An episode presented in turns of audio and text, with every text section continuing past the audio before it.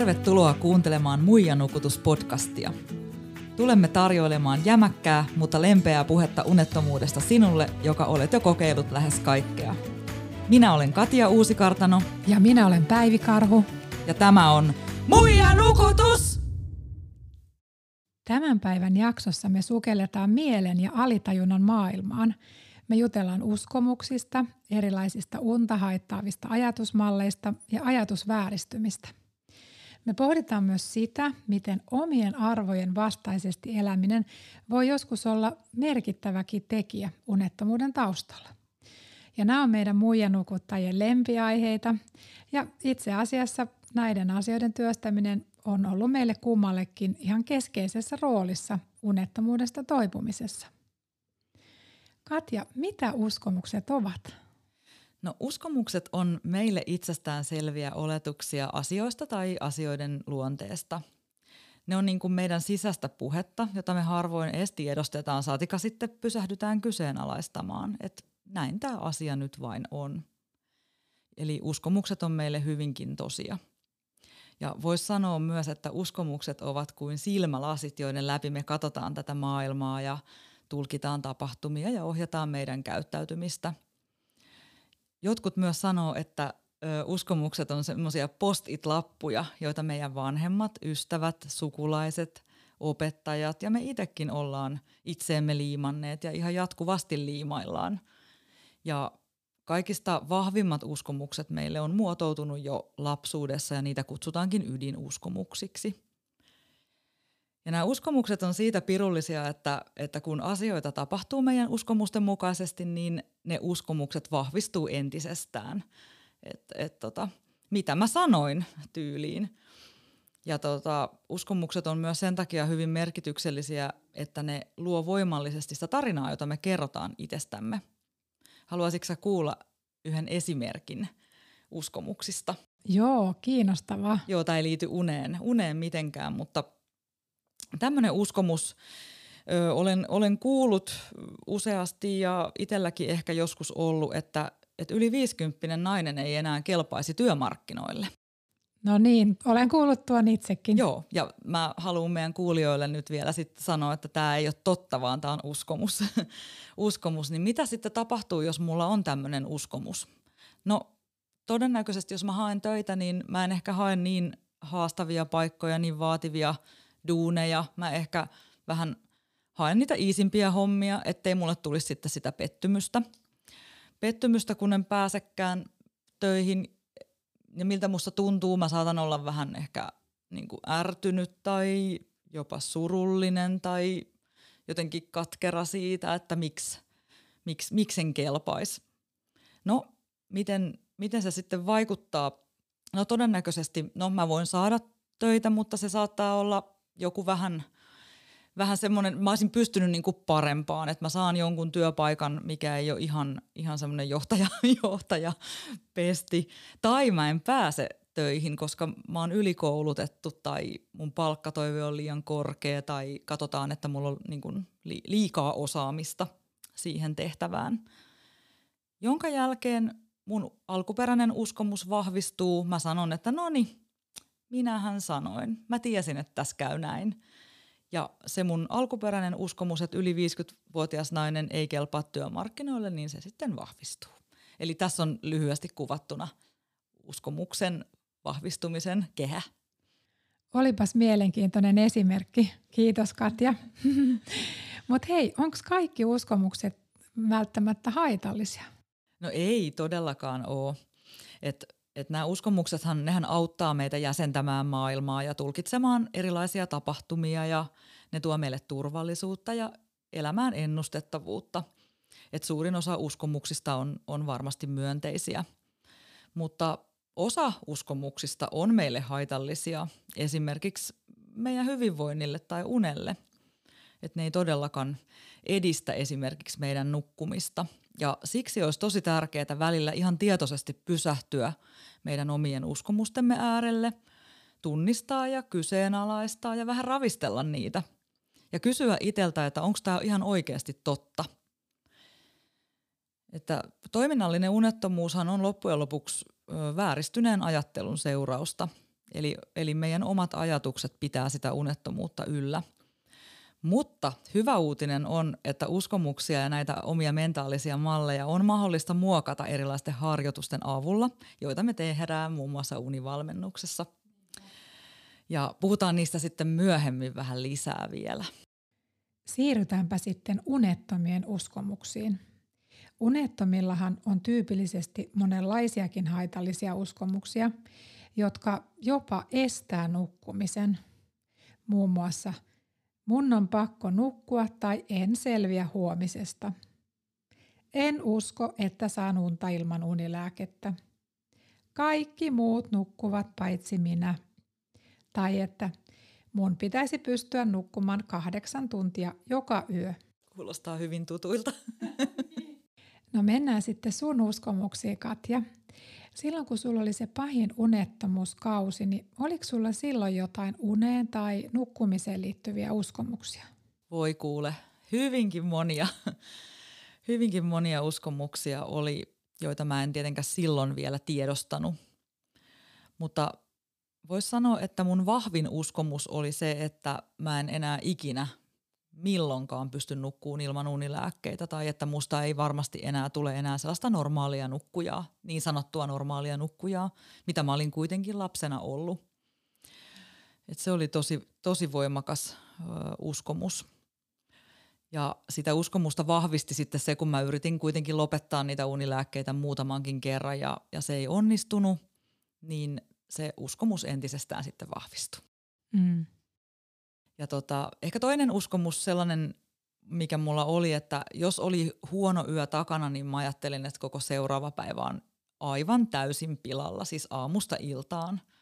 Ja sehän ei kuitenkaan pidä paikkaansa, että sitten ajan myötä mä huomasin, että kyllähän se ilta alkaa olemaan tai iltapäivällä alkaa jo toipumaan, vaikka olisi kuinka huono olo ollut aamulla. Eli se ei, se ei sinänsä ollut totta. Ja Lisäksi mä uskoin, että kaikki negatiiviset asiat elämässä johtuu tästä unettomuudesta tai valvomisesta. Siis väsymys, mielialan vaihtelut, ärtymys, ihan kaikki. Et, et unettomuutta syytti kaikesta sellaisestakin, mikä kuuluu ihan normaaliin elämään tai vaikka ikääntymiseen. Ja kyllä mä huomaan sen, että edelleenkin mä vähän ennustan joitakin asioita, että en mä tiedä toipuuko siitä unettomuudesta ihan täysin koskaan. Että jos on ollut vaikka vähän just stressaava päivä tai semmoista hälinää, niin sitä alkaa illalla kelaan, että mm, saankohan mä nukuttua nyt ensi yönä, mutta ei yhtään samassa mittakaavassa kuin ennen. Entä sitten sun univalmennusasiakkailla? Pystytkö sä sanomaan, mitkä on ollut tavallisimpia uskomuksia heillä? No kyllä mun kokemusten mukaan tavallisimpia uskomuksia on ollut mun asiakkailla just nuo samat, mitä mulla itsellä oli ja mitä sä mainitsit tässä äsken. Ja lisäksi tulee mieleen sitten erilaiset katastrofiajatukset, niin kuin erilaiset onnettomuudet tai kolari, että ajan, ajan väsyneenä kolarin seuraavana päivänä tai sitten ihan sairastumisen ja kuolemankin pelko. Ja näitähän ruokitaan koko ajan myös mediassa, niin ei ole ihme, että ne lisää entisestään unettomien ahdistusta.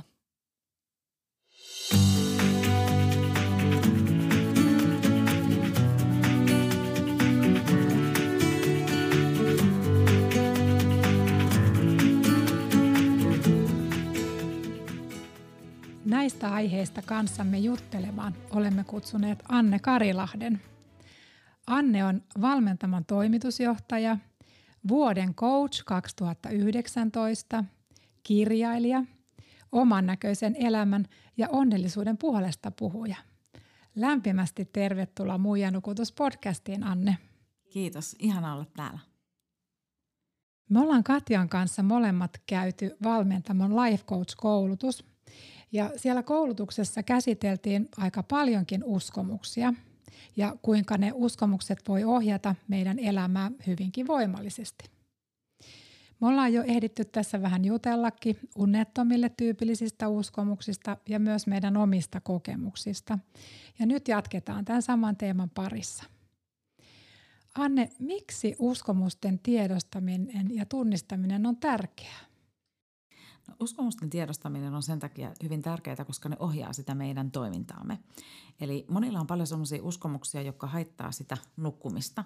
Se voi liittyä siihen itse nukkumiseen. Esimerkiksi on sellainen uskomus, että mä nukun aina huonosti tai että ää, ulkona oleva melu häiritsee minua niin paljon, että minä herään tai että minä herään aina siihen ää, aamupostin tulemiseen, vaikka ne on faktojakin myös, mutta miksi jotkut heräävät ja miksi jotkut sitten eivät herää. Mutta yhtä lailla se uskomusten tunnistaminen voi liittyä myöskin siihen vaikka ää, niin kuin siihen heräämiseen, vaikka esimerkiksi, että, että kun mä aina aamulla herään, niin mä en ole virkeä. Tai että mä herään aina väärällä jalalla – tai esimerkiksi joku uskomus, että mun on illalla pakko tehdä tietyt asiat tai mun on vaikea nukahtaa. Tai, tai että jos mä en nuku, niin mä olen huomenna epäskarppi ja mä en jaksa töissä ja niin kuin, ja sitten kun näitä tarpeeksi kauan näitä ajatuksia mielessänsä toistaa, niin sitten ne lukkiutuu tuonne alitajuntaan ja niistä tulee sitten meille totta jossain vaiheessa. Tuttua asiaa meille. Mutta Anne, osaako kertoa meille, että mistä ne uskomukset sitten tulee? Uskomukset muodostuu meidän elämän varrella erilaisista asioista. Et meillä voi olla esimerkiksi lapsuudessa tapahtunut joku asia, että esimerkiksi ää, vaikka sellainen, että kotona on tapahtunut aina iltamyöhällä joku asia, niin sitten herää niinku siihen, että apua, että nyt ne vanhemmat riitelee esimerkiksi. Tai että ää, sulla on joku toistuva uni esimerkiksi, että sä alat pelkään, että sä näet sitä unta esimerkiksi, että mä pelkään nukahtaa, että mä en näe sitä painajasta. Sekin voi olla niin kuin yksi tällainen. Ja niitä tulee niin kuin elämän varrella erilaisia tilanteita, että jotkut sellaiset ää, asiat ää, voi esimerkiksi tulla meidän mieleen siitä, että vanhemmat sanoo esimerkiksi niin kuin jotakin, että, että niin kuin jos ei ovi ole takalukossa, ne tulee varkaita ja sitten se jää niin kuin jotenkin tiedätkö, tonne muhimaan, ja jos et sä saakaan sitä ovea takalukkoon, niin sit sä oot koko yön vähän silleen, niin kuin, että apua, että kuinka tässä nyt käy.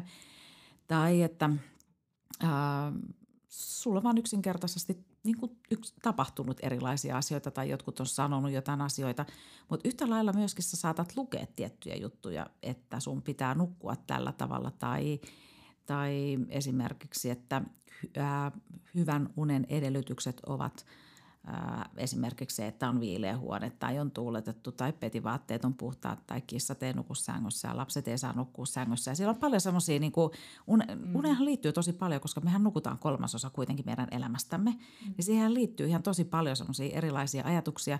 Ja sitten jos me ollaan niin kuin vastaanottavaisia, herkkiä, että me uskotaan että me poimitaan joku tällainen juttu, niin, kuin, niin kyllähän se jää sitten sinne meidän alitajuntaan ja lähtee toteuttamaan sitten itseään. Joo, tuli mieleen tuosta, kun puhuit noista lapsuudessa muodostuneista uskomuksista, niin osaako yhtään sanoa, että paljonko niistä suurin piirtein muodostuu jo lapsuuden aikana ja paljonko elämän varrella? Voiko, voiko, voitko arvioida tätä mitenkään?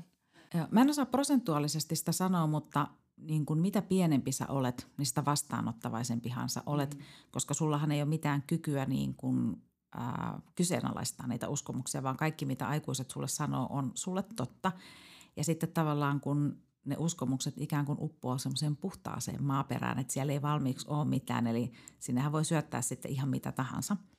Ja sitten se, että jos joku tapahtuma on ollut hyvin voimallinen, niin, ja se on vaikuttanut suhun tosi vahvan tunnereaktion, niin silloinhan se jää sinne sun alitajuntaan paljon vahvemmin kuin semmoinen asia – joka ei ollut sulle niin merkityksellinen tapahtuma.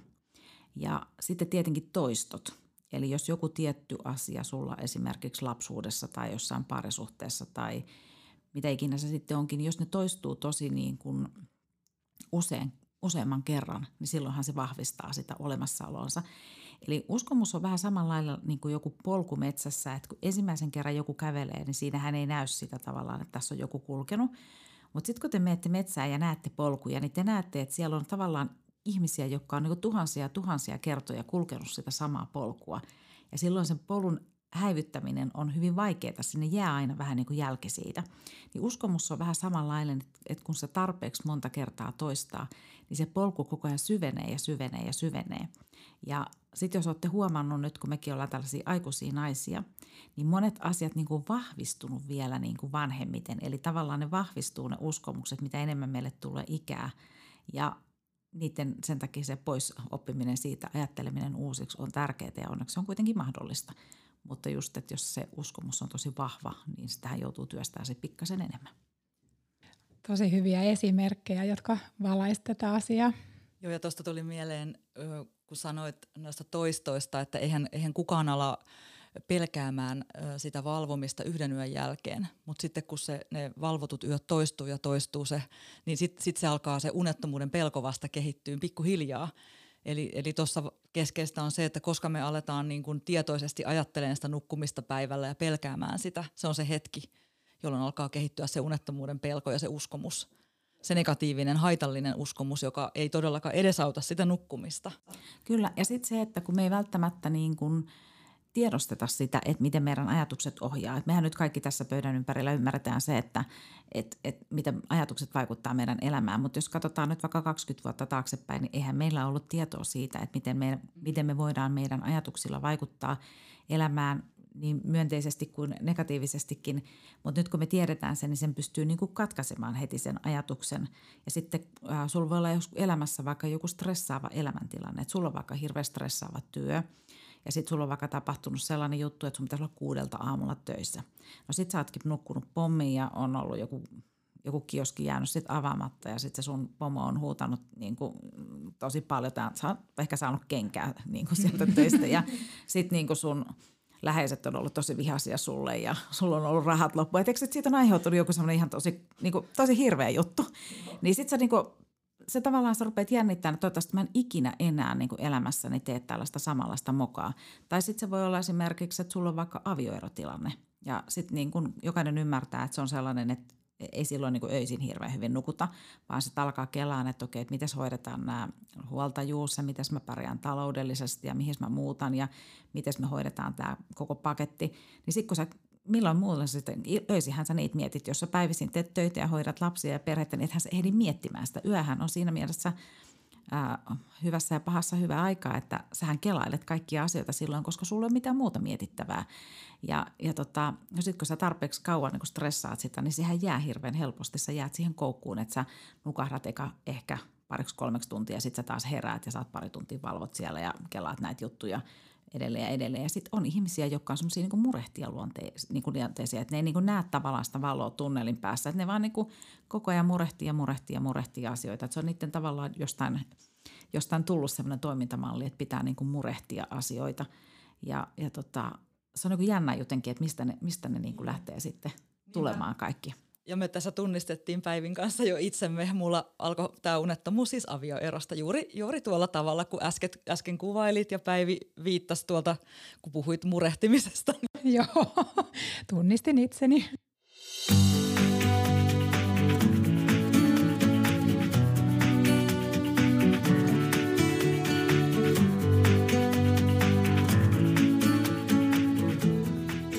Nukutus Facebook-sivulla käynnistyy jokaisen jakson jälkeen arvonta, jossa arvomme unettomille sopivia kotimaisia palveluja ja tuotteita.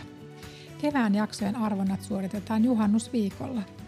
Heti tämän jakson julkaisun jälkeen avautuu arvonta, jossa palkintoina on kolme valmentaman onnellisuusverstas verkkokurssia sekä Anne Karilahden suosittu kirja Vapaaksi luo itsellesi oman näköinen elämä. Hei Anne, nyt kun sä oot tosi hyvin kuvannut, minkälaisia ne uskomukset on, niin tota, jos tunnistaa itse itsessään jonkun tämmöisen haitallisen uskomuksen, joka ei siis ole oikeasti totta, vaan se on uskomus, niin miten sitä kannattaisi alkaa muokkaamaan? Et miten sitä voi, mitä voisi tehdä sille asialle? No, ajatuksia onneksi voi lähteä ajat, niin kuin muokkaamaan uusiksi. Eli jos ajattelee vaikka sitä, että – että mua pelottaa, että mä herään yöllä kolmen aikaa ja taas mä valvon sen kaksi tuntia ja sitten mä taas nukahdan ja sitten mä oon tosi väsynyt. Niin sitä voi lähteä niin kuin miettimään, että mikä se mun tavoitetila on. Että jos se mun tavoite on, että mä nukun yöt hyvin, niin muodostaa semmoisen lauseen, että, että, tota, että nukun yöni hyvin ja levollisesti ja saan riittävästi unta. Eli miettiä, että mikä on se tavoitetila ja lähtee toistamaan niitä lauseita. Ja, ja tota, sitten illalla ennen kuin menee nukkumaan, niin meidän alitajunta on siinä ää, unen ja siinä valveillaolon rajamailla hirveän vastaanottavaiminen, niin silloin kannattaa niin toistaa niitä lauseita, että nukahdan helposti ja nukun hyvin ja herään aamulla virkeästi ja nukun, nukun syvällisesti. Ja tämän tyyppisiä, niin, kuin, niin ne rauhoittaa, rauhoittaa. Eli on tärkeää, että saa niin kuin niitä ajatukset kohti sitä tavoitetta, koska ajatuksilla me luodaan sitä todellisuutta. Niin, eli myös tämmöisillä niin kuin myönteisillä mielikuvilla voi, voi tavallaan leikkiä ja ikään kuin vähän niin kuin psyykata itseään. Ja nämä on oikeastaan tuttuja meille tuosta univalmennuksestakin, mitä me tehdään. Niin, ja just se, että, että niitä on hyvä ajatella niin kuin päivisin ihan, ottaa tavallaan tavaksi hetki sille, että miettii näitä positiivisia mielikuvia ja sitten just niin kuin ennen nukkumaan menoa, niin kuin sanoitkin. Joo, ja meiltä usein kysytään, että kauanko siinä sitten menee, että tämmöiset negatiiviset, haitalliset uskomukset saa muokattua positiivisemmiksi ja unta tukeviksi. Sitä on aika vaikea sanoa sitä aikaa, että itsellä mulla meni noin puolitoista vuotta. Mä siinä samalla vierottauduin toki unilääkkeistä. Osaksi sanoa tähän, tähän on vähän niin kuin treeni, ikään kuin, että kun me käydään punttisalilla, niin eihän se yksi viikko vielä tuo niitä lihaksia, niin mielen treenaushan on vähän, vähän sama juttu. Se on hyvin sama juttu ja se riippuu hirveän paljon niin kuin siitä ihmisestä ja siitä tilanteesta. Eli jos niitä haitallisia uskomuksia on sieltä ollut, siellä ollut niin kuin pitkään ja, ja tota, niitä on paljon – ja jollakin se voi olla, että alkaa niin kuin muutaman viikon sisällä alkaa se treeni helpottaa. Ja jollakin voi mennä tosiaan pidempään, niin kuin säkin sanoit, että sulla kesti, mm. kesti niin kuin reippaasti yli vuoden ennen kuin sä niin kuin pääsit siihen niin kuin uneen kiinni. Ja yksi niin kuin tapa, mikä on se, että niitä uskomuksia lähtee muokkaamaan, eli ajattelee uusiksi koko ajan, niin kannattaa myös kirjoittaa paperille niitä uusia ajatuksia, koska – silloin kun me kirjoitetaan, niin se kirjoittaminen on voimallisempi ajatus siinä mielessä, että sä käytät sun käsiä ja hermoratoja, eli se vahvistaa sitä viestiä omalle keholle. Mutta tota, mulla on yksi tuttava, joka teki tämmöisen aarrekartan nukkumisesta. Hän oli pitkään ollut, Oho, pit, pitkään. En ole joo, joo, ja, joo, me pidettiin tämmöinen aarrekartta-ilta. Ja tota, en mä sitten niinku siihen niinku keskittynyt, mitä kukakin niihin aarrekarttoihin laittoi. Ja tota, hän liimasi sinne, että hän nukkuu hyvin – ja hänellä oli pitkä, pitkä unettomuusjakso takana ja, ja tota, sitten hän laittoi mulle jälkeenpäin, että kyllä nämä aarrekartta kuule toimii, että mä oon sen jälkeen nukkunut tosi hyvin. Eli tavallaan se kuvan voima myöskin, että kun me voidaan vahvistaa näitä asioita niin kuin mentaalisesti, että me ajatellaan sitä asiaa, mutta myöskin niin kuin se kuva niin kuin aktivoi visuaalisia ihmisiä, eli kannattaa laittaa, rakentaa itselleen semmoinen kuvakalleria, missä nukkuu hyvin ja oma kuva ja siihen niitä tekstejä, mutta myöskin sitten tunnetasolla. Että jos miettii, että minkälaisia tunteita mulle herää siitä, että, että nukunko mä vai enkö mä nukun, niin sinnehän tulee paljon semmoisia pelon tunteita. Niin lähtee sitten katsomaan, että mitä, minkälaisia tunnetiloja mä voisin siihen tilalle miettiä, että sitten voi tehdä erilaisia tunneharjoituksia ja meditaatioharjoituksia ja läsnäoloharjoituksia ja kaikkea tämän tyyppistä. Ja sehän on tosi tärkeää, että me ei lähdetä torjumaan niitä pelkoja ja niitä negatiivisia ajatuksia, vaan me nimenomaan pysähdytään niiden äärelle ja tunnistetaan ne, me nimetään ne jopa, siis meidänkin asiakkaat usein antaa nimiä niille uskomuksille tai peloille – että se voi olla vaikka joku niin kuin hirviö tai kolari tai monsteri, että niistä tulee niin tuttuja, että kun yöllä me herätään, niin meidän niin kuin pelkomuistikeskus, se taistele tai pakenereaktio ei aktivoidukaan, vaan meidän rationaalinen mieli ehtii hätiin, että ei hätää, tämä oli nyt vaan tämä ajatus, että sulle on mitään hätää, voit jatkaa unia – niin se on se, miten me niin kuin univalmennuksessa tehdään. Ja sitten me etitään vähän niin kuin todistusaineistoa, että onko se totta, että sä montako kertaa sä et ole selvinnyt siitä seuraavasta päivästä, että sä oot kumminkin ihan hengissä vielä ja et ole työkyvytön ja montako kolaria oot ajanut ja lähdetään sitten hakemaan tavallaan semmoisia vähän positiivisempia tulevaisuuksia. Jotkut haluaa muuttaa ihan täysin sen uskomuksen kerralla, jotkut hakee vaan, tekee pikkasen myönteisemmän siitä ajatuksesta. Että se on tavallaan niin kuin semmoista aivopesua. Kyllä, joo. Ja sitten siinä on hyvä kuunnella just siitä asiakasta, että, että niin kuin, ää, kaikki asiakkaathan ei pysty muokkaamaan sitä uskomusta niin kuin nollasta sataan, vaan sitä mennään niin kuin aste, asteikolla 50, 15 tai jotain sinne päin. Ja nämä on mun mielestä hirveän hyviä nämä, nämä nimeämiset, eli olipa sitten elämäntilanne mikä tahansa, niin jos puhuu näistä peloista, niin anta, just niin kuin sanot, annetaan niille nimiä, mutta yhtä hyvin voi tehdä myös sellaisenkin leikin, että sulla on vaikka tyynyjä tai nalleja siellä sängyssä. Ja sitten sä annat niille, niin kuin, että okei, tuossa on toi mörkö ja tuossa on toi hirviö. Ja sitten juttelee niiden tavallaan niiden pehmolelujen kanssa ennen kuin nukahtaa. Ja, ja sitten sanoo, että voitteko te vartioida mun unta, että mä saan nukkua niin kuin rauhassa. Eli tämmöistä niin kuin vähän hahmoterapiapohjasta mielikuvaleikkiä, niin kuin, että ne ei ole sussa ne pelot, vaan ne on siellä sängyn laidalla esimerkiksi. Ja niille annetaan tehtävä yöllä, että vartioi sitä omaa unta. Niin kaikki tällaiset. Tosi hyviä vinkkejä. ja, ja näitä kannattaa niin miettiä just, että, että, että mikä sopii kellekin. Niin Mutta jokainen löytää sen oman, oman juttunsa ja, ja että se on se sisäinen keskustelu itsensä kanssa, niin se on tosi tärkeää. Joo, joo. Me ollaan, siis ollaan huomattu sen, että, että ihmiset on yksilöitä niin kuin tässä uni-asiassakin, että on, on, ei, ei yksi vinkki tai neuvo ei käy todellakaan kaikille. Ei, että ihmiset usein ahdistuukin siitä, kun niitä vinkkejä tulee niin paljon ja se ei sovellukaan itselle ollenkaan, niin, niin sen takia me vaan annetaan ideoita ja – ja sitten se salliminen ja hyväksyminen ja niin kuin sekin, niin kuin just minkä tiedetään, että jos yrittää niin kuin vastustaa sitä unettomuutta, niin silloin on, niin riitelee vielä pahemmin itsensä kanssa. Että niin kuin, se on tärkeää, että myöskin niin kuin antaa luvan niille kaikille asioille tulla esiin, että miksi mä koen kärsin tästä unettomuudesta. Mulla on niin kuin itselläni tavallaan semmoinen, jos mä mietin, että mä oon nukkunut lapsena suurin piirtein aika hyvin.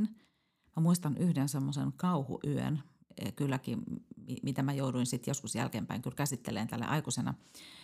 Lapsena, mä muistan, me istuttiin kotona siinä olohuoneessa ja mä olin varmaan joku ehkä seitsemän, kahdeksan vanha tai jotain tällaista.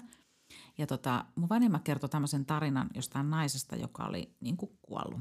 Ja, ja, tota, ja se nainen oli pukeutunut niin kuin valkoisiin vaatteisiin. Ja, ja tota, ää, sitten että siinä samalla tiellä, se oli niin kuin kuollut onnettomuudessa jossain niin kuin mutkassa ja sitten se nainen oli aina niin kuin nähtiin liftaamassa siinä tiellä ja se liftasi aina autojen kyttiin ja aina kun ne auto ajoi sen mutkan ohi, se nainen hävisi sieltä autosta. Ne kertoi tällaisen tarinan ja se oli tietysti mulle hirveän pelottava ja hurja kummitustarina. Ja mä muistan, kun mä yhtenä yönä heräsin ja mä näin ikään kuin sen naisen siinä meidän tota, makuhuoneessa seisomassa ja mä, olin, niin kuin, mä näin, että sen, ne valkoiset helmat heilu. Ja mä jähmetyin, mä en tiedä kuinka kauan mä olin jähmettyneenä siinä mun sängyssä ja mä olin niin peloissani. Ja sitten kun mä jossain vaiheessa uskalsin hengittää ja katsoa, niin mä näinkin sen valkoisen verhon siinä ikkunassa. Eli tavallaan, ja se oli hirveän pelottava, pelottava uni. Ja mä muistan, että se on ollut sellainen niin ää, mä oon ollut ihan sokissa tai mä oon jotenkin järkyttynyt. Ja siitä on jäänyt mulle kanssa joku semmoinen, että, että mä joudun sitten jälkeenpäin niin työstämään, että se sama tunnetila aktivoitu niin yöllä. Et, et, mutta se oli vaan niin tämmöinen niin just tarina, joka ei ole totta, mutta mikä niin kuin tavallaan on jäänyt siihen mun mieleen. Ja tota, mä huomaan itse niin mun omissa unissani myös niin semmoisia, että ää, mä saatan heräillä myöskin aamuyöstä. Ja se riippuu siitä, että ää, jos mä oon niin nukkunut tai tehnyt tosi paljon niin kuin aktiivis, ollut aktiivinen päivän aikana ja syönyt illalla sopivasti, niin mä nukun hirveän hyvin. Mutta sitten mä saatan herätä niin kuin nälän tunteeseen jossain vaiheessa ja mä saatan valvoa kaksi tuntia. Mutta mä en murehdi koskaan siitä. Mua ei koskaan harmita se. Et, et mä muistan toki sen ajan, kun mua on harmittanut se ja mä yrittänyt niin kääntyä ja vääntyä ja hikoilla siellä sängyssä. Voi, että mä en nyt nuku ja voi kauheita. Mutta sitten mä keksinkin, että, että tämähän on loistavaa, että mä tykkään tehdä aina erilaisia mielikuvaharjoituksia ja – tunnelukon vapautusharjoituksiin, niin mä käytän aina ne ää, hereilläoloajat yöllä siihen, koska tota, mä tiedän, että kun mä aamulla herään, niin mä oon virkeä ja mä voin vetää aina päikkärit. Mä mä oon todella loistava vetää päiväunia ja missä vaan. Et se, että jos mulla on niitä unettomia hetkiä, niin mä, se, mä en niin kärsi siitä. Ja mä katsoin just Facebookissa mun yksi kaveri, joka laittoi siihen, että kun hän yöllä on hereillä, niin hän rukoilee aina ihmisten puolesta aina silloin öisin, että hän toivoo kaikille ihmisille Ihana. hyvää. Niin hän käyttää sen niin kuin hyväksi sen ajan. Ja mä oon tällainen samanlainen, että mä käytän hyväksi sen ajan niin kuin siellä sängyn pohjalla. Wow. Joo. Mahtavaa, että sä oot löytänyt tuommoisen tavan niin kuin just pysyä sen niin kuin rauhallisena ja rentona ja sittenhän sitä saakin sen unen uudestaan. Koska mehän ollaan niin kuin jouduttu opettelemaan se tapa pysyä rentona ja hyväksyä myös se ajoittainen valvominen.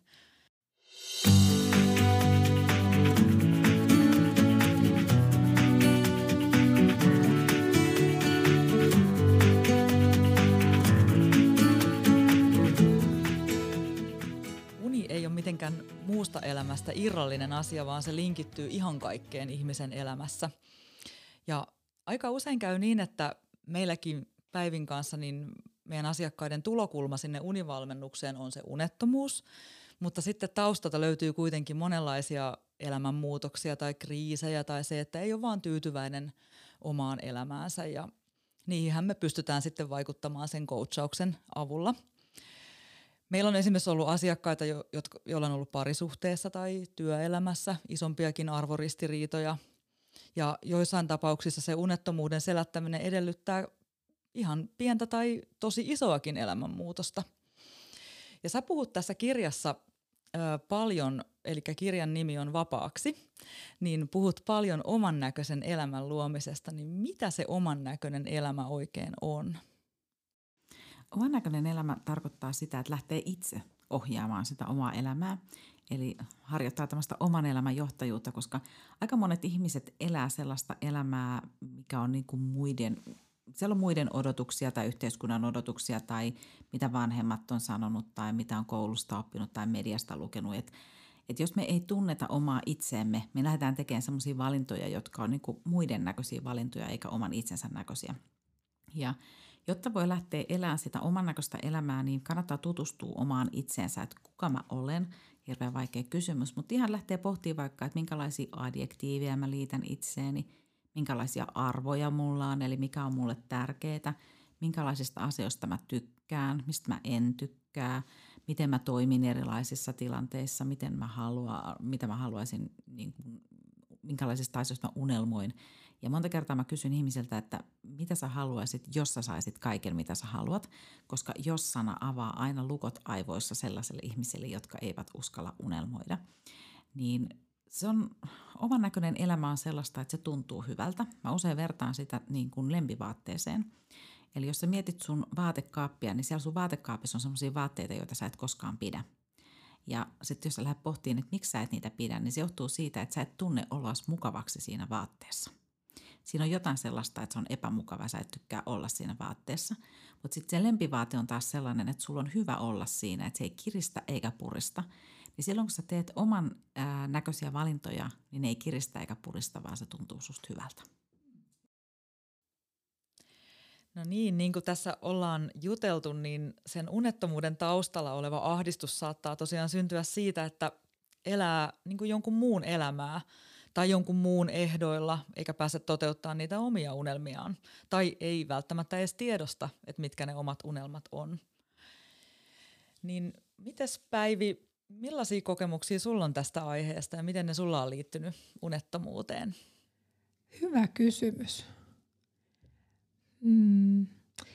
Kun mun puolisolla todettiin parantumaton syöpä pari vuotta sitten, niin elämän rajallisuuden tiedostaminen sai meidät molemmat miettimään elämän tarkoitusta ja myös sitä, että eletäänkö me meidän omien arvojen mukaista ja merkityksellistä elämää silloin mä tajusin, että enhän mä elänyt täysin oman näköistä elämää, vaan mun valinnat elämässä oli ollut pitkälti ulkoa ohjattuja. Sellaisia valintoja, joita mä ainakin kuvittelin, että muut odotti multa. Esimerkiksi opiskelupaikan valinta, työpaikkojen valinta, naimisiin meno. Joo, ja varsinkin se, että avioliitosta ei erota, ellei ole joku ihan tosi painava syy, niin kuin vaikka esimerkiksi väkivalta. Ja ensimmäinen rohkea, ei ulkoa-ohjattu päätös mun elämässä olikin erota mun ekspuolisosta noin 20 vuoden yhteisen taipaleen jälkeen ilman tämmöistä niin raskauttavaa syytä kuin tuossa aikaisemmin mainitsin. Mutta se oli tosi pelottava ja, ja iso, iso asia. Ja sitten elämän rajallisuuden tultua konkreettiseksi mun nykyisen puolison sairauden kautta, niin niin silloin mä sain jostain rohkeutta lähteä opiskelemaan ihan uudenlaisia asioita, kuten vaikka life coachiksi ja ravintovalmentajaksi ja sitten myöhemmin aloittamaan valmennusyrittämisen.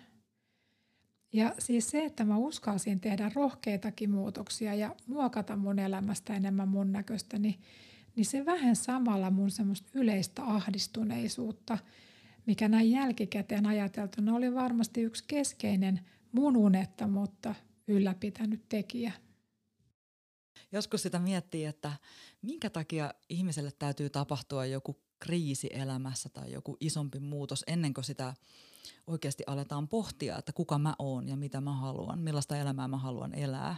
Mikä siinä on, että ihminen täytyy joskus pysäyttää oikein kunnolla ennen kuin hän alkaa arvostaa sitä elämän ainutkertaisuutta ja pohtimaan. Joo, tämä on hyvä kysymys, koska tota, mehän voidaan kasvaa tässä elämässä niin kuin kahdella tapaa, joko vapaaehtoisesti tai sitten jonkun kriisin kautta. Ja aika monta kertaa se tulee sen kriisin kautta, että me sitten nähdään, niin kuin, että, että siitä syntyy tavallaan semmoinen voima ja rohkeus, että, että näkee sen, että mun elämä on tosi arvokasta. Että nyt mä haluan alkaa tekemään valintoja, jotka on mun näköisiä. Että me hirveän helposti mennään semmoisessa automaatio- automaatio-ohjauksessa ja niin kuin mennään sitä samanlaista putkea, mitä ne kaikki muutkin – ja se vaatii ajattelemista, se vaatii pysähtymistä, se vaatii rohkeutta, se vaatii vastuunottoa. Se, että sä otat vastuun omasta elämästä ja sanot jollekin, että hei kuule, tää, mä, mä en halua elää enää näin, mä haluan tehdä tämän tyyppisiä asioita, niin se pelottaa itseä. Siinä on epäonnistumisen pelko, siinä on myös pelko siitä, että mitä läheiset ihmiset sanoo. Että se vastuunottaminen on aika iso juttu kuitenkin elämässä. Mm, juuri näin. Sun kirjassa sä puhut itse asiassa aika paljonkin niin kuin tunteiden ja ajatusten johtamisesta, niin miten ne liittyy tähän oman näköisen elämän rakentamiseen? Silloin kun tiedostaa sen, että mitä haluaa, niin siihen tarvitaan niitä tunteita. Eli sä opit kuuntelemaan niitä tunteita, kun sä teet päivittäin jonkun valinnan, vaikka se, että aamulla, että kun mä valitsen jonkun vaatteen päälle, niin mikä fiilis mulle tästä tulee? Onko mulla hyvä fiilis tästä vai laitanko mä tämän vaan sen takia mun päälle, että mun kuuluisi pukeutua näin? Tai että esimerkiksi, jos sä valitset vaikka jonkun liikuntamuodon, niin sä opit kuuntelemaan itseäsi kysymään sun keholta, että mitä sun keho haluaisi niin kuin tänään äh, liikkua tai mitä sun keho haluaisi syödä. Tai sitten sä voit miettiä, että mikä tekee mut niin kuin, jos sä haluat, kaipaat vaikka ilon tunnetta sun elämään, niin sä voit lähteä pohtimaan sitä, että miten sä lisäät sitä sun ilon tunnetta siinä arjessa. Eli tunteet on aina semmoinen niin sisäinen navigaattori siitä, että, että miten sä opit niin tiedostaa sen, mitä sä haluat – ja ajatukset on taas sitten sitä meidän mielen johtamista, niin hän toimii kuitenkin käsi kädessä. Eli kun sä haluat lähteä rakentamaan sitä oman näköistä elämää, niin se lähtee kaikki ajatuksesta. Ajatuksilla lähdetään luomaan lopputulosta. Eli esimerkiksi jos mietitään vaikka tätä podcastia, mitä me tänään tehdään, meistä kukaan ei olisi täällä, ellei me kaikki oltaisi ajateltu, että tämä tänään tehdään. Eli mikään asia ei ilmesty niin kuin itsestään. Tai jos mietitään vaikka tätä rakennusta, missä me ollaan nyt, niin tätä ihanaa taloa, niin tämäkin on ollut ajatus jonkun mielessä. Ja se on sitten johtanut siihen, että ollaan tämmöinen talo saatu synnytettyä. Eli jos sä haluat lähteä elämään sitä oman näköistä elämää ja unelmaelämää, niin sun pitää tulla tietoiseksi siitä, koska ne ajatukset lähtee sitten ohjaamaan sitä sun toimintaa kohti sitä tavoitetta. Ja siihen tarvitaan niitä myönteisiä, mukavia tunnetiloja, että päästään eteenpäin niissä, niissä askelissa, jotka vie sitä tavoitetta kohti. Niin ja sehän voi olla, että me ei oltaisi nyt tätä podcastia tekemässä, jos me ei oltaisi Katjan kanssa molemmat oltu siellä life coach-koulutuksessa ja opittu siellä sitä tunteiden ja ajatusten johtamista. Joo, joo kyllä se idea tähän koko univalmennukseen syntyi sen opiskelujen aikana. Ja tämä on hirveän tärkeä aihe, koska niin moni ihminen kärsii siitä unettomuudesta ja on juuri niiden omien ajatustensa ja haasteidensa vanki. Ja sitten just taas sekin, että puhuttiin tästä, että me voidaan kasvaa vapaaehtoisesti tai kriisin kautta, niin tämä unettomuus on ollut teille myös haaste, jonka, joka on äh, niin kuin, näyttänyt teille tien teidän elämäntehtävään, että mm-hmm. voitte auttaa sitten muita tässä asiassa. Joo, jotenkin sitä kokee olevansa vastuussa. Hei, sä kirjoitat tänne sun kirjassa myös, että täydellinen elämä ei ole suorittamista. Eli että täydellisessä elämässä itselleen ää, pitäisi osata olla armollinen ja antaa itselleen anteeksi. Ja unettomathan on usein aika armottomia itselleen ja yrittävät suorittaa myös nukkumista. Niin miten sitä oppis olemaan itselleen armollisempi ja sitten jollain tavalla ihan päästämään irtikin siitä taipumuksesta aina suorittaa kaikkea? Joo, suorittajat on sellaisia, niin kuin, että asioita pitää saada tehtyä ja ne mennään kohti sitä tavoitetta. Ja ää, voi opetella esimerkiksi jotain sellaista, mm, tai voi tehdä jotain sellaista asiaa, mikä ei ole hyödyllistä. Et esimerkiksi niin kuin, ää, sä voit tehdä jotain sellaista, mistä ei tarvitse tuottaa tulosta, eli että sä opittelet nauttimaan – et kun monta kertaa sitä on vaikka kotona siivoaminen, niin sulla on heti tavoite, että nyt minä suoritan tämän siivoamisen ja sitten on kotisiisti. Mutta sä voit miettiä, että mikä olisi vaikka semmoinen asia, mistä ei yhtään mitään hyötyä. niin kuin millään lailla. Et, ja niin kuin keskityt siihen hetkeen, että miltä musta tuntuu tehdä tätä, kun tässä ei ole mitään hyötyä. Ja sitten kuulostella vaikka niitä fiiliksiä, mitä nousee siihen, siihen niin kuin pintaan. Että et mikä siinä on se taustalla, että miksi pitää niin kuin suorittaa. Koska siellähän voi olla niin kuin riittämättömyyden tunnetta tai sä voit olla kontrollifriikki tai kaikki tämän tyy- kaikkea tällaista. Joo, siellä on paljon kaikkia, mitä meillä on tai sä oot niin kuin täydellisyyden tavoittelija tai mitä näitä nyt on – niin lähtee kuulostelemaan sitä, että mikä siellä mun sisälläni on, joka laittaa mut niin kuin suorittamaan. Ja, ja tota, sitä kautta lähtee niin kuin taas keskustelemaan vähän niin kuin niiden pelkojenkin kanssa, että laittaa se vaikka sen tyynyn taas siihen, siihen sängyn reunalle ja sanoo, että okei, sinä joka suoritat nyt, niin voit suorittaa siinä sängyn reunalla sillä aikaa, no, kun, sillä aikaa, kun minä nukun. Ja, se, ja sitäkin pitää niin kuin lähteä tekemään silleen niin kuin pienin askelin, että jos on tottunut siihen, että suorittaa koko päivän – niin on kauhean vaikeaa niin kuin löytää sitä toista tapaa tehdä asioita, koska jos on ollut se sun ainut tapa tehdä asioita, että et, et, ei ole niin kuin elämästä niin kuin nauttinut, niin voi sallia itselleen vaikka semmoisia viiden minuutin hetkiä ja miettiä, että mitä mä tekisin just nyt, jos mä voisin tehdä jotain kivaa. Ja, ja miettiä myöskin sitä, että minkälaisten asioiden tekemisestä mä nautin sillä tavalla, että mun ei tarvitse sitä suorittaa. Eli ihan pikkuhiljaa niin kuin lähtee lisäämään semmoista ei-suorittavaa toimintaa siihen omaan arkeen. Just niin. niin koska me suorittajatyypithän helposti myös suoritetaan unta ja hyvinvointia. Ja sehän ei mene todellakaan niin, että mitä enemmän unta yrittää pakottaa kontrolloi, niin sitä kauemmas se usein menee. Että siinä on oppimista. Siinä on oppimista ja kyllä niinku, se, on, se, mikä on ihanaa, että niistä voi oppia niinku uusia toimintamalleja, että kyllä mä tunnistan itsessäni suorittajan ja mä nautin tietyistä asioista niin kuin mä suoritan, että mä saan siitä myös kiksejä. Mutta sitten mä tiedostan myös sen, että mä voin suorittaa niin paljon, että sit siitä elämästä häviää ne tunteet.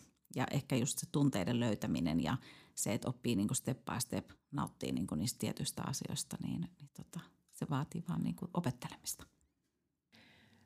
Anne, olisiko sulla antaa tähän loppuun vielä joku vinkki tai vinkkejä meidän kuulijoille, jotka kamppailee unihaasteiden kanssa? No ensimmäiseksi mä haluan tietysti lohduttaa, että unettomuuteen on paljon erilaisia keinoja ja, ja kannattaa tietenkin kääntää kaikki kivet, koska uni on tosi tärkeää.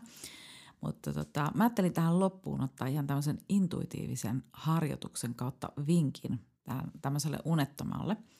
Ja tota, sellainen, että kun sä oot siellä sängyssä – ja olet menossa nukkumaan, niin hengittele rauhallisesti ja kiinnitä huomio siihen sun omaan hengitykseen.